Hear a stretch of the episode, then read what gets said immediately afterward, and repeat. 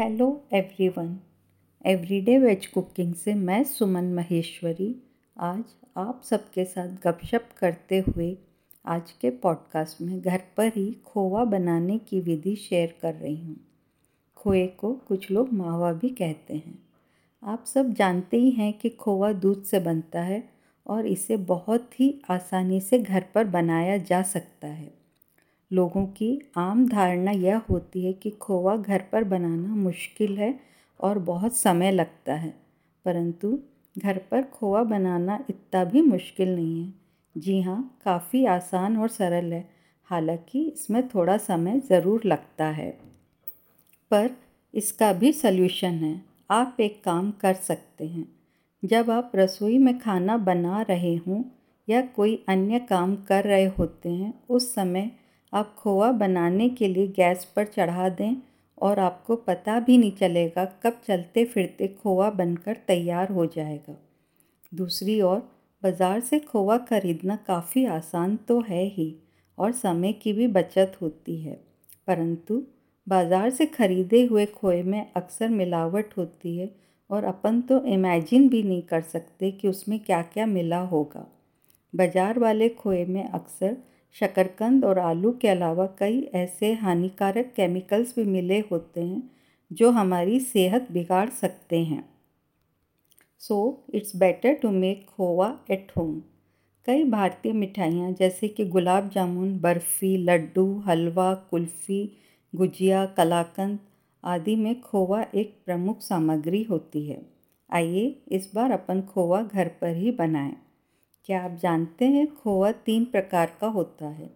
कड़ा खोआ, इसे बट्टी वाला खोआ भी कहा जाता है। नरम खोआ और दानेदार खोआ।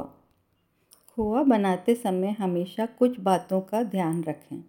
जैसे, हमेशा एक भारी तले वाली कढ़ाई में खोआ बनाएँ। भारी तले की कढ़ाई लें और इसे देसी घी से चिकना करें।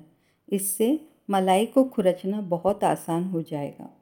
खोआ बनाने के लिए केवल फुल क्रीम दूध का उपयोग करें। एक लीटर दूध में आप करीब 200 ग्राम खोआ बना सकते हैं। आइए अब अपन बट्टी वाला खोआ बनाते हैं। इसे कड़ा खोआ भी कहा जाता है। कड़ा खोआ भी नियमित खोआ ही है। मिठाई बनाते समय कड़े खोए को कद्दूकस करना बेहतर होता है ताकि यह पकवान में आसानी से मिल जाए। पेड़ा, लड्डू और बर्फ़ी बनाते समय कड़े खोए का उपयोग किया जाता है। कड़ा खोआ बनाने के लिए आप लीजिए एक लीटर फुल क्रीम दूध। आइए अब बनाने का तरीका नोट कर लीजिए। फुल क्रीम दूध को एक भारी तले की कढ़ाई में लें। जब दूध उबलने लगे तो आँच को कम कर दें। दो से तीन मिनट के नियमित अंतराल पर दूध को हिलाते रहें। धीरे धीरे दूध गाढ़ा होने लगेगा। याद रखें कि कढ़ाई के किनारों से मलाई को खुरचते रहें। कुछ समय बाद दूध ठोस होने लगेगा और रबड़ी की तरह दिखाई देगा। अब दूध को जलने से रोकने के लिए लगातार हिलाते रहें। यदि दूध जलता है तो यह खोए का स्वाद खराब कर देगा। दूध को तब तक हिलाते रहें जब तक कि सारी नमी न निकल जाए। जैसे जैसे दूध गाढ़ा होगा, आपको कई बुलबुले दिखाई देंगे। लेकिन कुछ ही मिनटों में सभी बुलबुले गायब हो जाएँगे। अब आप आँच बंद कर दें। शुद्ध, घर का बना खोवा अब उपयोग के लिए तैयार है। यदि तुरंत उपयोग नहीं करना हो तो खोए को ठंडा होने दें, फिर इकट्ठा करें और इसे गेंद की तरह आकार दें और इसे एक एयरटाइट डिब्बे में पैक करें और फ्रिज में रखें। खोए को पाँच छः दिनों के भीतर उपयोग कर लीजिएगा। आइए अब देखें नरम खोवा कैसे बनता है।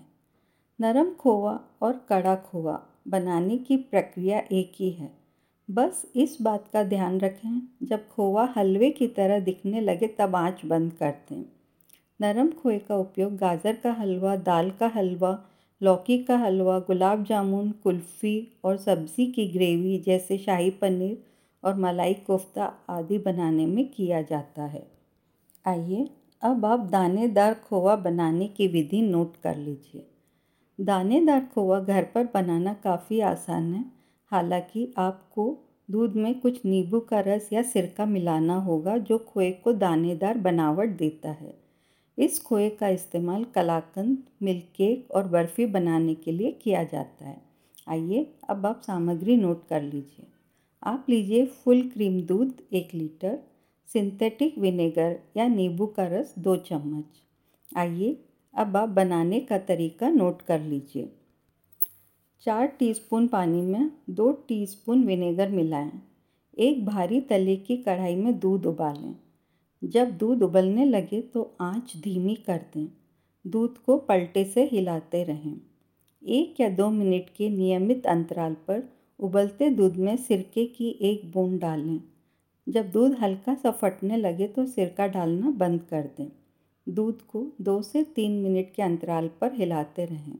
दूध धीरे धीरे गाढ़ा होने लगेगा, मलाई को किनारों से खुरचते रहें। जैसे जैसे दूध गाढ़ा होगा, आपको कई बुलबुले दिखाई देंगे, लेकिन कुछ ही मिनटों में सभी बुलबुले गायब हो जाएँगे। आँच बंद कर दें। शुद्ध घर का बना दानेदार खोआ अब उपयोग करने के लिए तैयार है। यदि तुरंत उपयोग नहीं करना हो तो खोए को एयरटाइट डिब्बे में पैक करें और इसे फ्रिज में रखें और पाँच छः दिनों के भीतर ही उपयोग कर लीजिएगा। मैंने डिस्क्रिप्शन बॉक्स में इस रेसिपी का लिंक शेयर किया है।